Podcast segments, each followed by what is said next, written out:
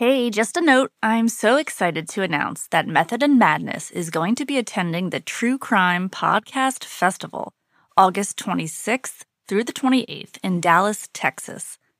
This festival is for you, the listeners, and is designed around your desire to mingle and interact with the podcasters you listen to regularly. There will also be panel discussions and live episodes you can't hear anywhere else. Check out all the details at truecrimepodcastfestival.com, including info on how to get your tickets and hotel reservations. Prices do go up the closer we get to the event, so you won't want to wait. I hope to see you at the True Crime Podcast Festival. Method and Madness is a true crime podcast and contains descriptions of violence. This episode features themes of suicide and sexual assault. Listener discretion is advised. A serial killer, now convicted of two murders in the first degree, is looked at as a possible suspect in his father's death.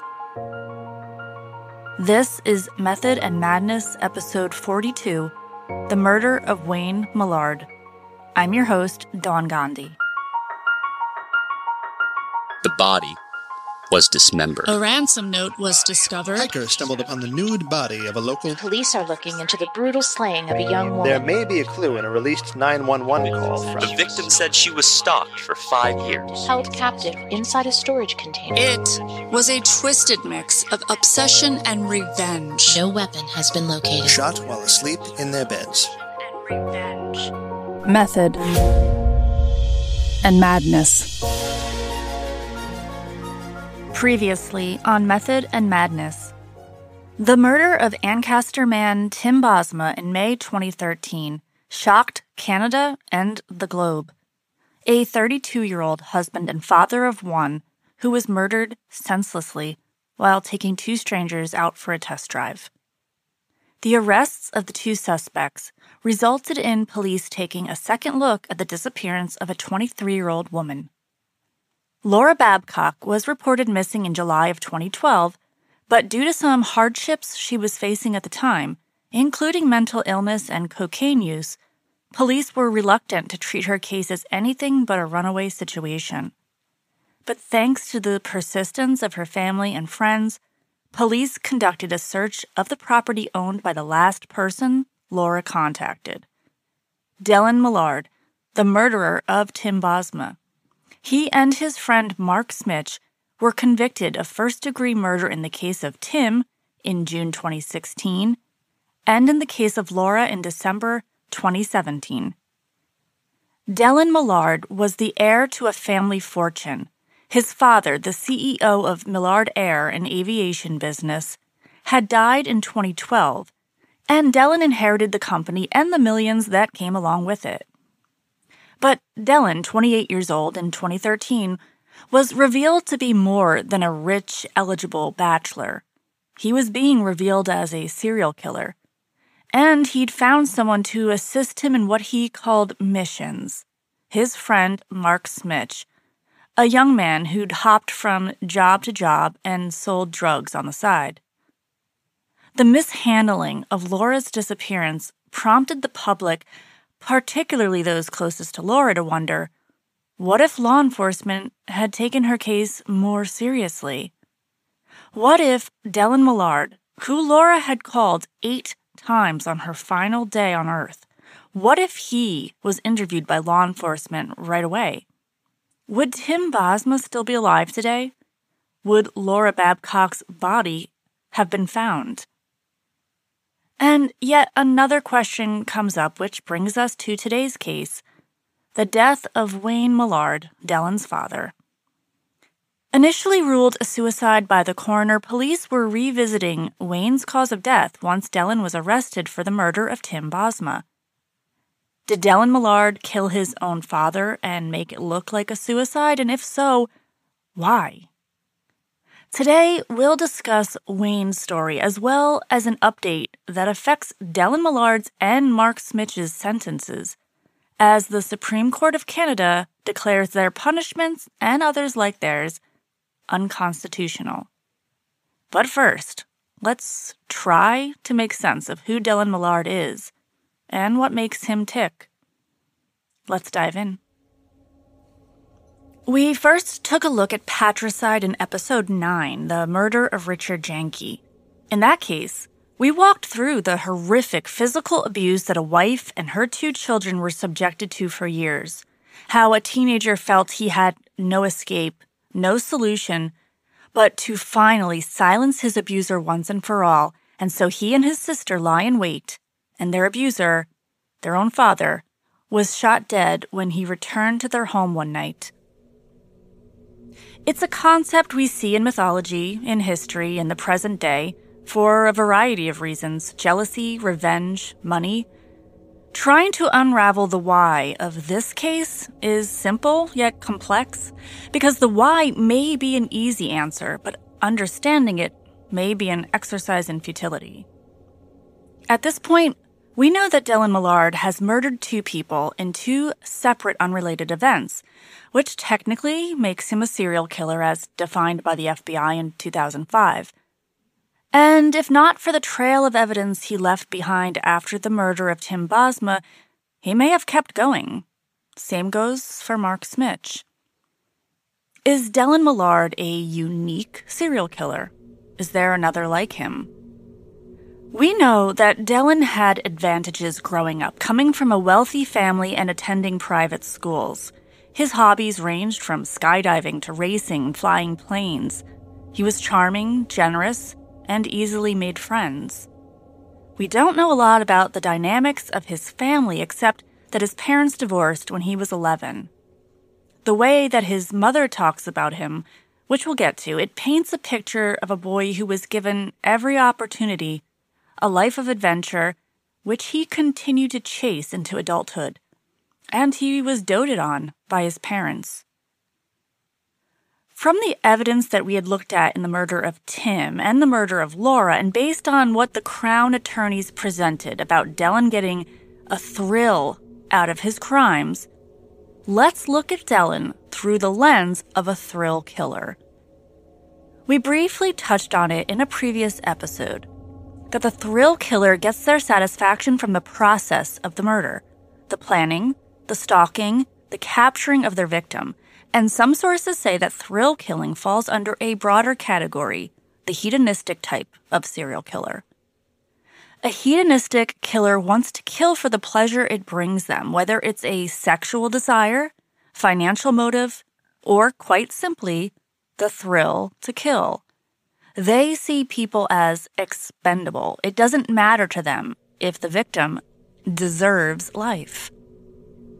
Under the category of hedonistic killer, you have the lust killer, the thrill killer, and the comfort killer.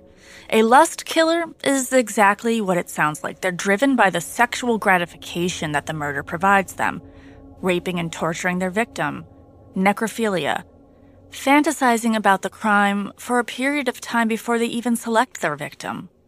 What comes to mind right away? Who comes to mind? Dahmer? Kemper?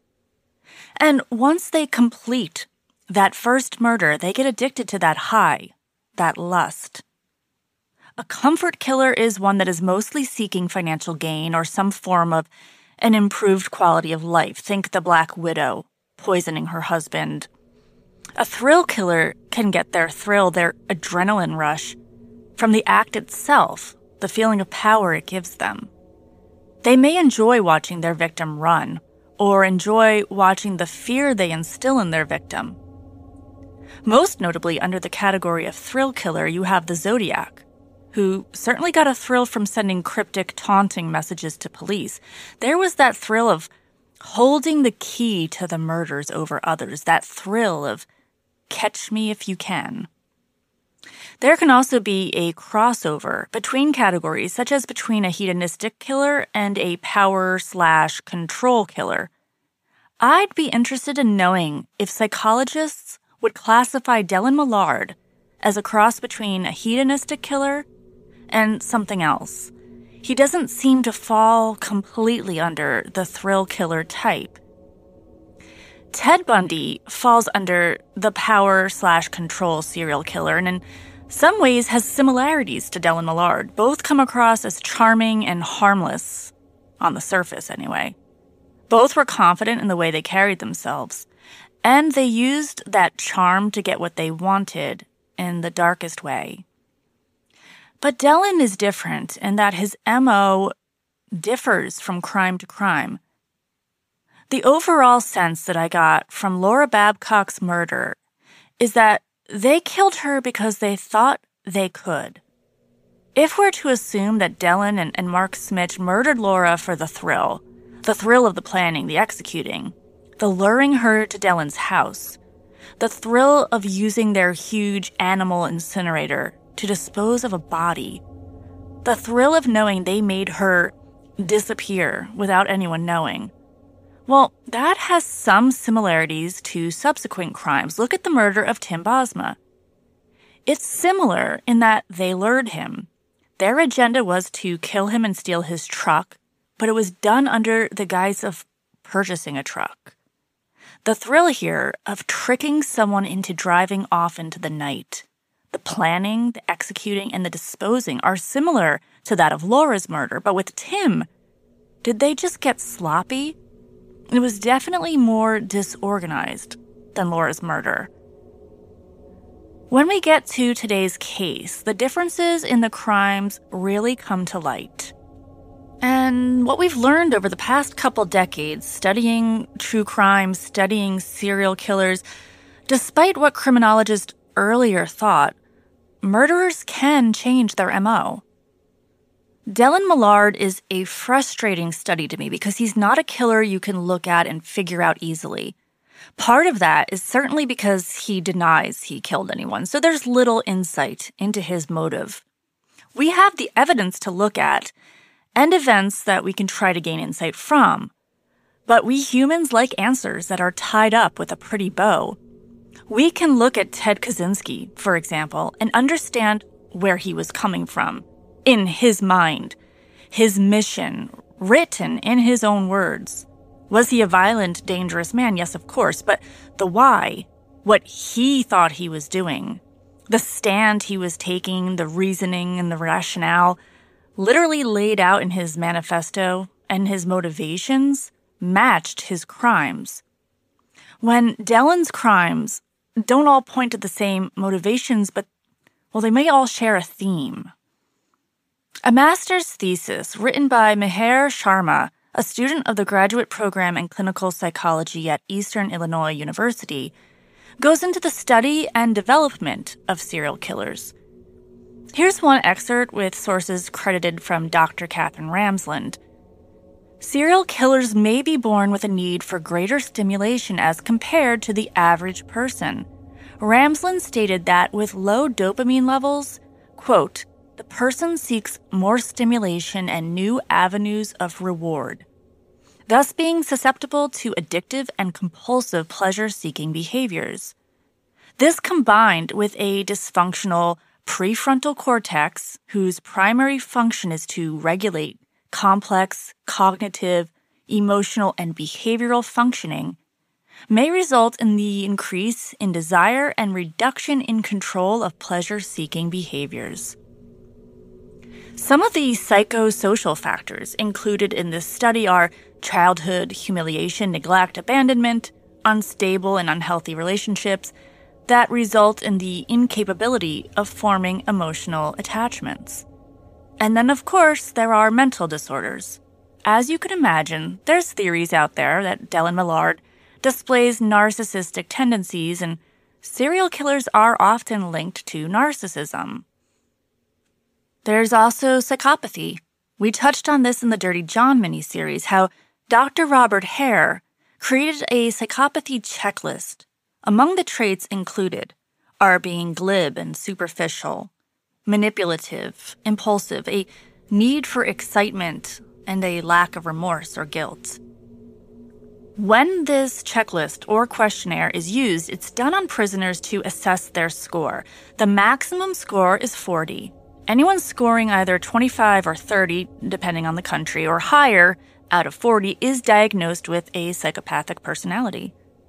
It's unknown if this checklist was administered to Dellen Millard, and I'm clearly not here to diagnose him, nor could I, but I was intrigued by several bullet points on the checklist. For one, glib and superficial. The psychopath can come across as charismatic and charming, reeling people in. A lack of reflectiveness or introspection. Their life is a constant search for entertainment and stimulation with no deeper reflection. The bottom line is if you were to dig deeper, there would be nothing of substance there. Another trait lack of remorse or guilt, and of course, this can be applied to the crimes, but Dr. Robert Hare also goes into detail about how a psychopath has no emotional hangups and doesn't give people's day to day lives or well being a second thought. For psychopaths, all of this poor treatment of others means nothing to them emotionally. It's just about getting from A to B in the easiest possible way. The feelings or needs of others literally do not matter to them. The need for excitement. A psychopath is, quote, almost always characterized by an extreme hedonism to their lifestyle.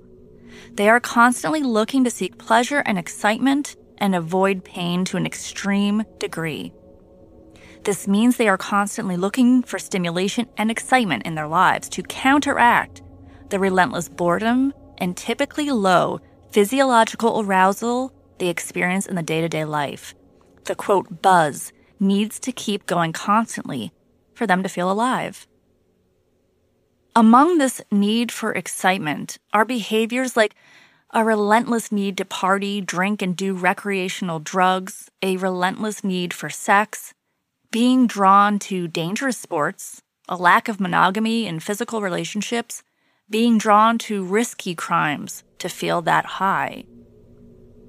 A hedonistic psychopath commonly manifests as the quote, eternal playboy or manchild, unable to move past the hedonistic lifestyle and will behave as if they're 21 years old even in their 40s or 50s and beyond. His life is partying, socializing, using recreational drugs, womanizing. He needs to be around people needs the outer world, relies on it to give him excitement. We'll get to the trial toward the end of this episode with the Crown's theories that with Dellen Millard, it was all about entitlement. Was there a perfect storm between traits that Dellen was born with, combined with his upbringing that led to his behavior? Can we ever truly understand it? Let's take a look at today's case.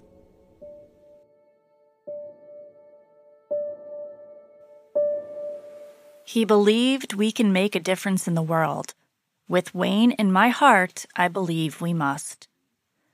That's the last line of Wayne Millard's obituary, penned by his son, Dellen Millard. Dellen lived with his father, Wayne, at 5 Maplegate Court in Etobicoke, a suburb of Toronto, this is the same home that Dellen took Laura to before killing her. Despite living with his father, Dellen hosted a lot of parties at this house. His father reportedly stayed in his bedroom most of the time. And it was in that bedroom where one afternoon in November 2012, Dellen made a discovery and called his mother to tell her he'd just found his father, her ex husband, dead. Wayne Millard was 71 years old, the CEO of Millard Air. His father, Carl, had found Millard Air in 1954 and built it into a thriving aviation firm. In the 70s and 80s, the company took on more of a business of sales and parts. Right before Wayne Millard's death, he had built a multi million dollar hangar as an extension of his airline business. On August 30th, 1985, Wayne and his wife Madeline had their first and only child, who they named Dellen, after his grandmother, Dell. Dellen grew up in planes, sitting on a pile of cushions next to his father in the cockpit as a boy. He attended a private school, Toronto French School, and former classmates of his would later say that as a kid, he wasn't someone you'd look at and think, oh, this is a rich kid. Wayne would drive him to school in an old pickup truck, and Dellen dressed in a way that looked more like a quote, hillbilly than an heir to a fortune. In 2006, Carl Millard died and Wayne took over as president, with Dellen as director. Dellen's friends described him as generous with his wealth, treating people to dinners but not necessarily flaunting his money. In May 2011, Dellen bought a farm in Ayr, Ontario for 835,000. Weeks before his death, Wayne was making big plans for Millard Air and had moved the company from Toronto's Pearson Airport to Waterloo, where he had built the hangar. One of the most important things to him was to continue to invest in the business and build a strong legacy, one that he carried on for his father and he would hand over to his only child. And by November of 2012, Wayne was planning to celebrate his girlfriend's upcoming birthday. He was dating a woman named Janet Campbell, who was his cousin, though not by blood. The pair had dated decades earlier, before Wayne married Madeline. He last spoke to Janet the night of November 28, 2012. By the next morning, he was dead. Dellen said he last saw his father around noon on Wednesday, November 28th, and that that night he'd spent the night at the home of Mark Smich. The following day, Thursday, November 29th, Dellen said he returned home around 6:30 p.m. and found his father in his bedroom, dead, blood on his pillow. He left the room and called his mother, who immediately drove over to the house. After she arrived, she went inside for about 10 minutes while Dellen stood outside. She then came back out and called 911. Wayne had a gunshot wound to his left eye. He was lying on his side, one hand tucked under his head on the pillow and the other hand hanging off the bed, a trail of blood dripping to the floor. Next to the bed lie a black Lululemon reusable bag with a revolver laying on it. Police arrived, and Detective James Hutchin investigated the scene. He noted that Madeline was visibly shaken, and Dellen seemed very calm. Coroner Dr. David Evans examined Wayne's body once rigor mortis had set in, and it was apparent to him that the death had occurred approximately 18 hours earlier. He said it was suicide, but that it appeared suspicious. He denied he had moved the weapon, an accusation made by two police officers on the scene. An autopsy found that the bullet had entered Wayne's left eye and got lodged in the back of his head on the right side. Janet, Wayne's girlfriend, messaged him that day but didn't get a response back. It was Dellen, whom she'd never met, who responded with a message saying that his father had died and it appeared it was suicide. Janet was shocked. The day after, Friday, November 30th, Dellen was interviewed by detectives and he agreed to provide a statement. He said of his father, quote, He carried some great sadness with him throughout life that I never knew. He never wanted to share that with me telling police that his father was depressed and an alcoholic. Here is some of that interview where Dellen describes the discovery of his father the night before. I had been uh, working at our family business in Waterloo. Um, I came in through the side door. That's the door most everybody uses in the house. And um, I open up the next door, which leads to the cabin area of the house. It's the door from the kitchen to the hallway. And then my dog Pedo was waiting for me there. Um, and I walked down the hallway, and I walked to my room, and um, I picked a sweater out of the closet. It had been a cold day.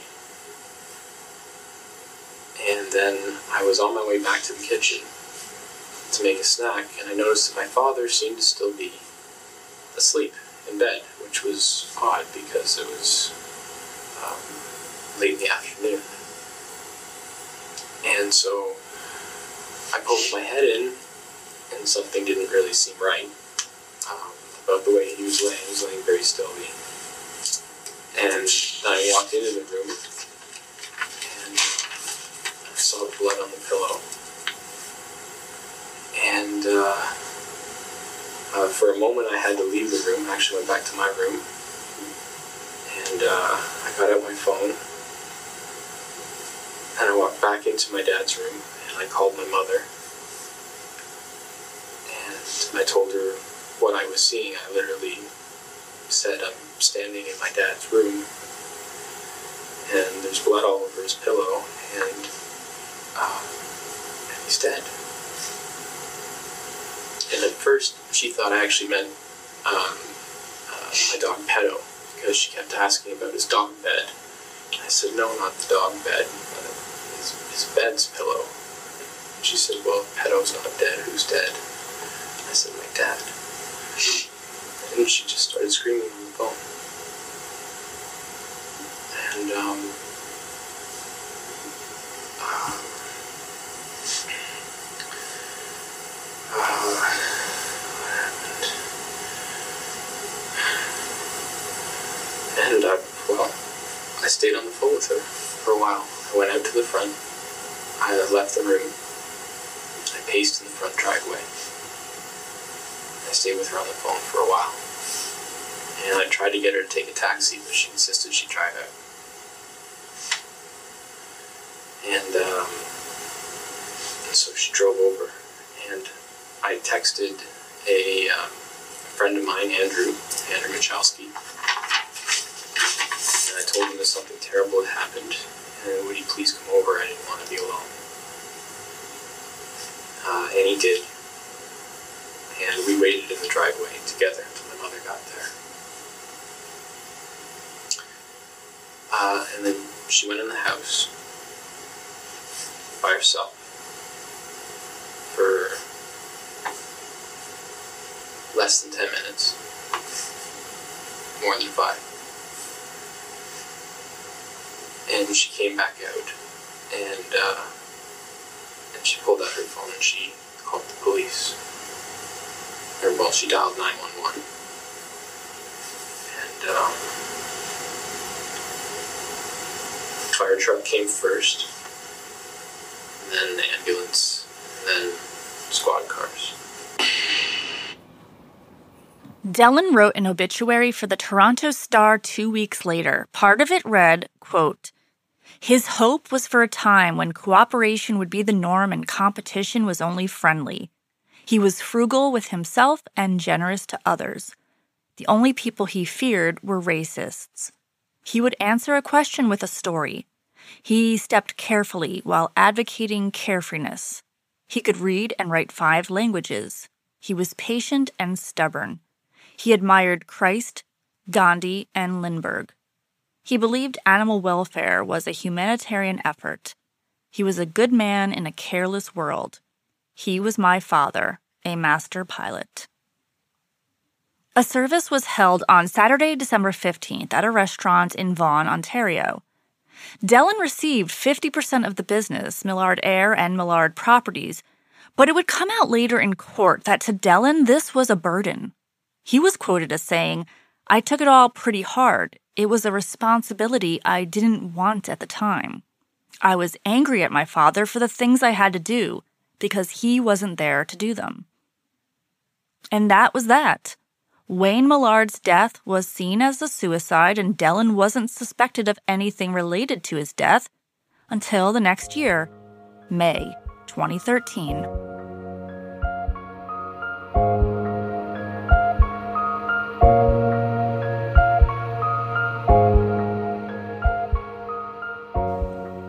This episode is sponsored by BetterHelp. I don't know about you, but I'm really thankful that mental health and self care are taking more of a front seat these days. Therapy has helped me when I've felt overwhelmed and needed to sort some things out. Maybe you're feeling more stressed lately or like you're struggling with work or personal relationships. However, you're feeling, you deserve to be happy and to know that there is no shame in therapy. BetterHelp is customized online therapy. In under 48 hours, you could be communicating with a therapist by phone, live chat, or video if you're comfortable. Now is a good time to invest in yourself and see what online therapy is all about. And special offer to Method and Madness listeners. You can get 10% off your first month of professional therapy at betterhelp.com slash method and madness. That's betterhelp.com slash method and madness. Thanks again to BetterHelp for sponsoring this episode. It was after Dellen's arrest for the murder of Tim Bosma that police began looking into the disappearance of Laura Babcock, and at the same time, the death of Wayne Millard was revisited. Now it was going to be investigated as a homicide. In April 2014, Dellen was facing an additional charge of first degree murder for the death of Wayne Millard. Mark Smich was not charged. The trial was set for summer 2018. Now, Dellen's mother, Madeline Burns, was steadfast in the support of her son. She described her only child as a, quote, gentle spirit. Madeline had transferred nearly $400,000 to Dellen to help him with his finances the same day that her son and Mark went for the test drive with Tim Bosma. She let Dellen park his trailer, with Tim's truck inside, in her driveway right after his murder and after his arrest, she and Dellen's then girlfriend, Christina Noudga, stayed in a hotel room to avoid the press, and Madeline was granted Dellen's power of attorney. Madeline wasn't always cooperative with police and helped her son violate a no contact order he had while in jail awaiting trial. Madeline had assisted in the communication between Dellen and Christina, who had been charged with accessory for helping clean up the crime scene after Tim's murder. At the sentencing hearing for Tim's murder trial, Madeline read a letter defending her son. As his mother, I feel I am the only person now who truly understands who he is. She referred to Dellen as generous and protective of those he perceives as marginalized.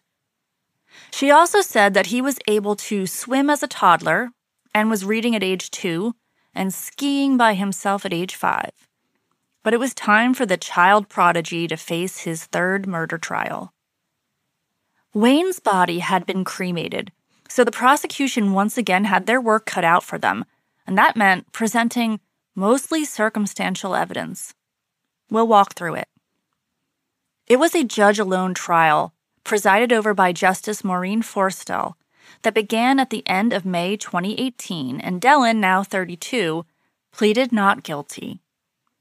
He was already serving two consecutive life sentences as he sat in the prisoner's box, listening to the case unfold and occasionally taking notes on a laptop. Assistant Crown attorneys Jill Cameron and Ken Lockhart prosecuted again. And Dellen was represented by Ravin Pillay, his lawyer during the trial for Tim Bosma. Jill Cameron presented a case that painted Dellen as a selfish man driven by greed in the killing of his father. Disputed by the defense, the motive was this Dellen was unhappy with what his father was spending his money on. After all, that was Dellen's inheritance. The fact that Wayne was putting more money into a business that Dellen wasn't all that interested in taking over was taking money out of Dellen's pocket and putting more of a burden on him for when he eventually took over Millard Air.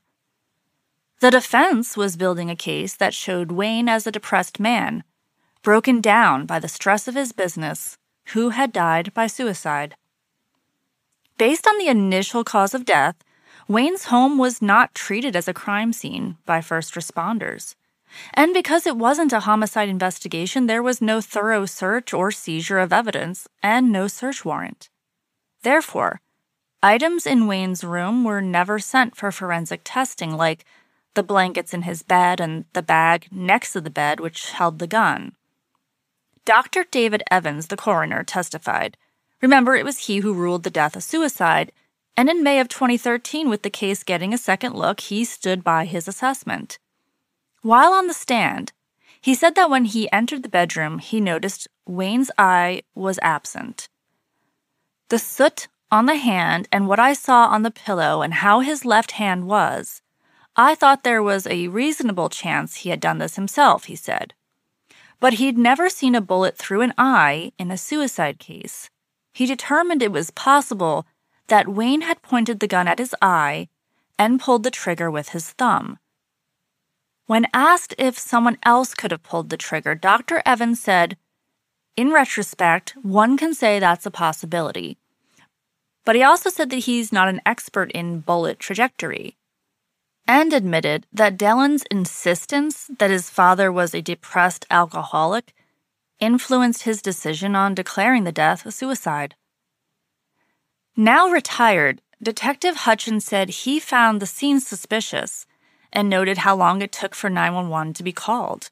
He said on the stand, quote, "The first thing Dellen Millard did when he found his dad was not to call 911, but to call his mother and then wait until she arrived at the home to call 911.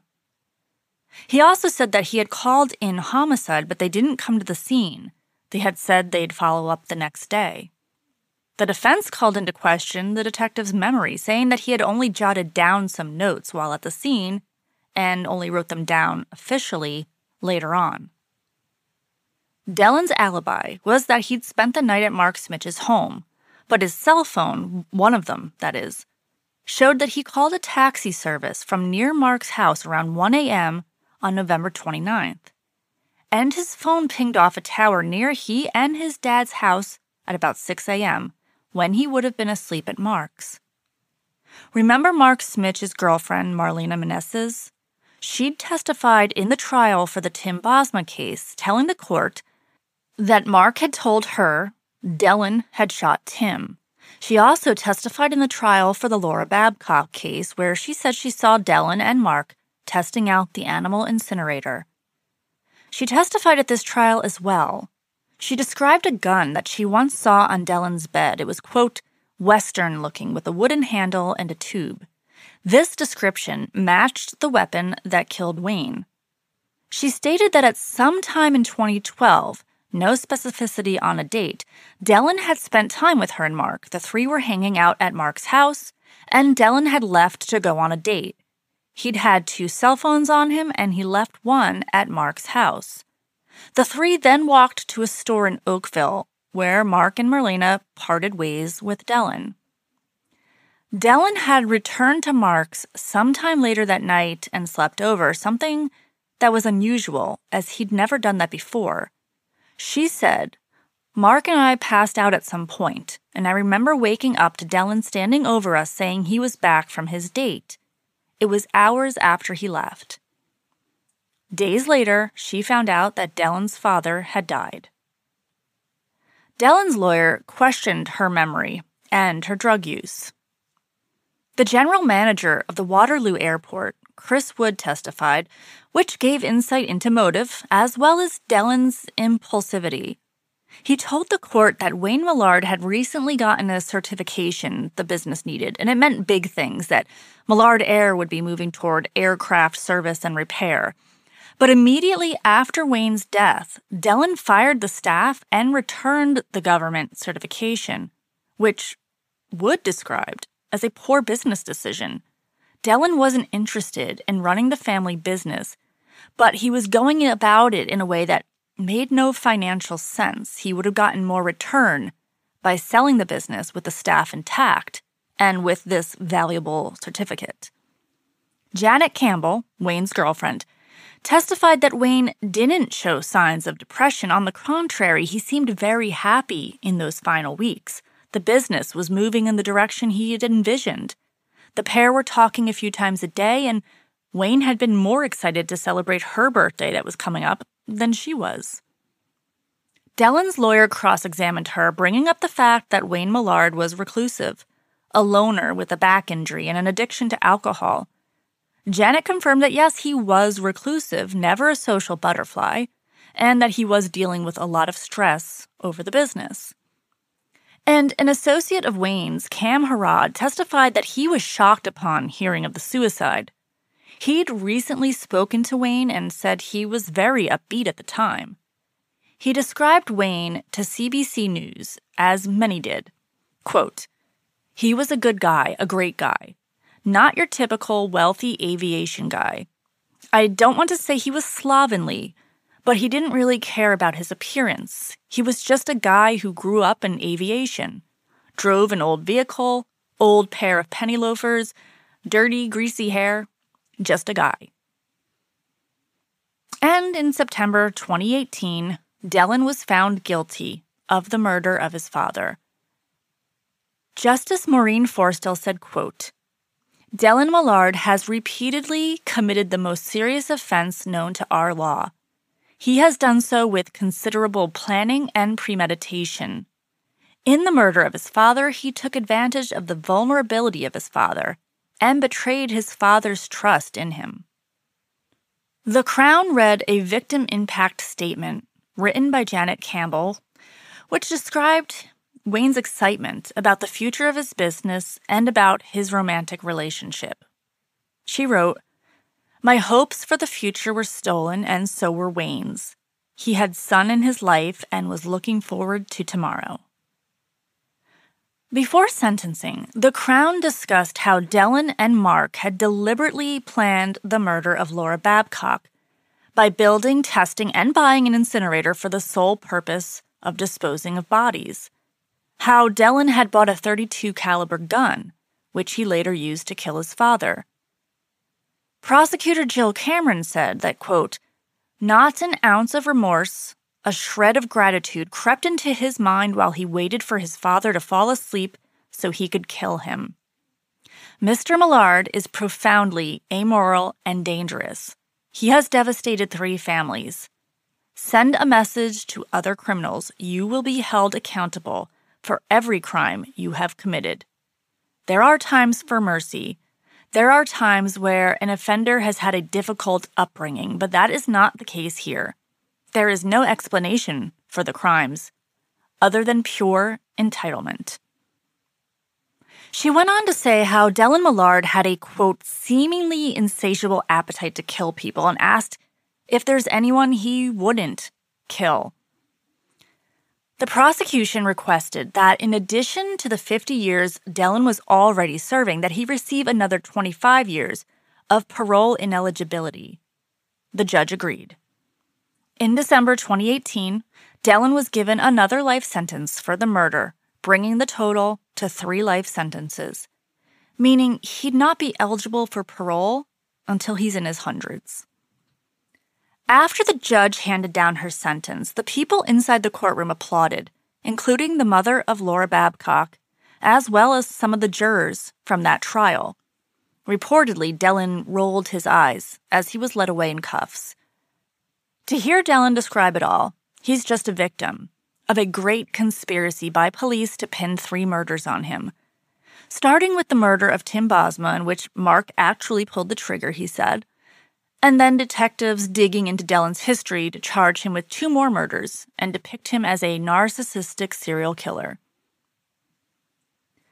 In May 2022, while I was producing this mini series, the Supreme Court of Canada declared it unconstitutional for judges to impose parole ineligibility periods of 25 years to be served consecutively for each murder rather than concurrently.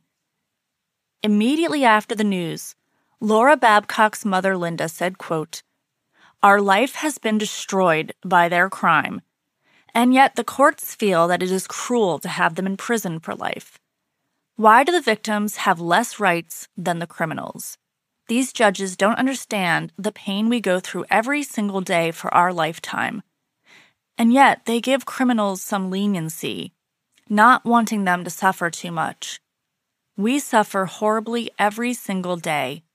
I mean, it's been almost 10 years, and I still cry every day. Peter Roberts, who is Wayne Millard's cousin, said, quote, the murders Dellen Millard has committed are heinous, unforgivable, madness at its zenith, and he is only one of many. His parole reduced is a joke.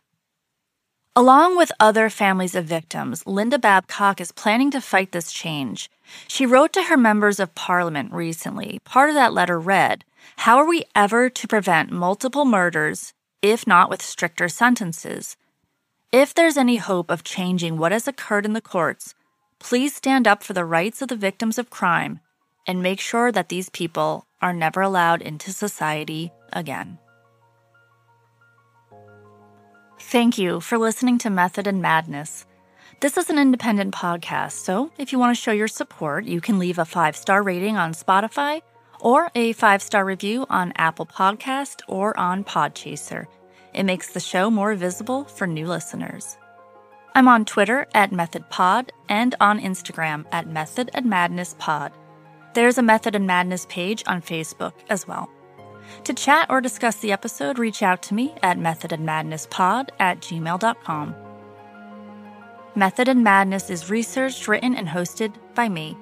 It is sound edited by Moen Spo.